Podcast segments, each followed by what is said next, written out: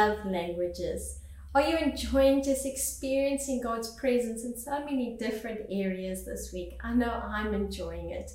And so today we're going to focus on acts of service. These are the people that their language is. They'll come into your house, start cleaning the kitchen, hanging up washing, making sure everything's tidy before they even give you a hug. And if you don't understand this language, you can get highly offended, but actually they're just speaking a different language.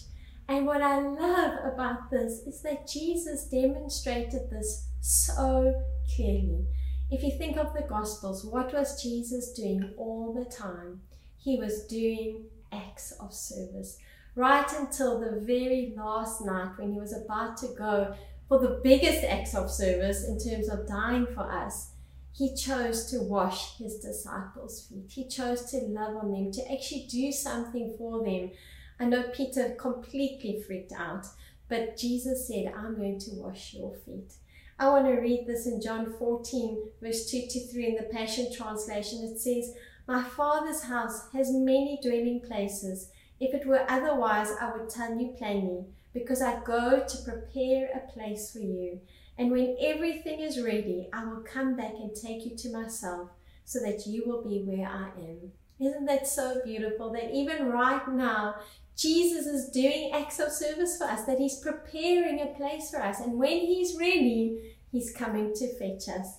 And in John 15, verse 12 to 13, it says, This is my commandment, that you love one another just as I have loved you. Greater love has no one than this that one lay down his life for his friends. Jesus chose to lay his life down for us, the greatest act of service a person can do.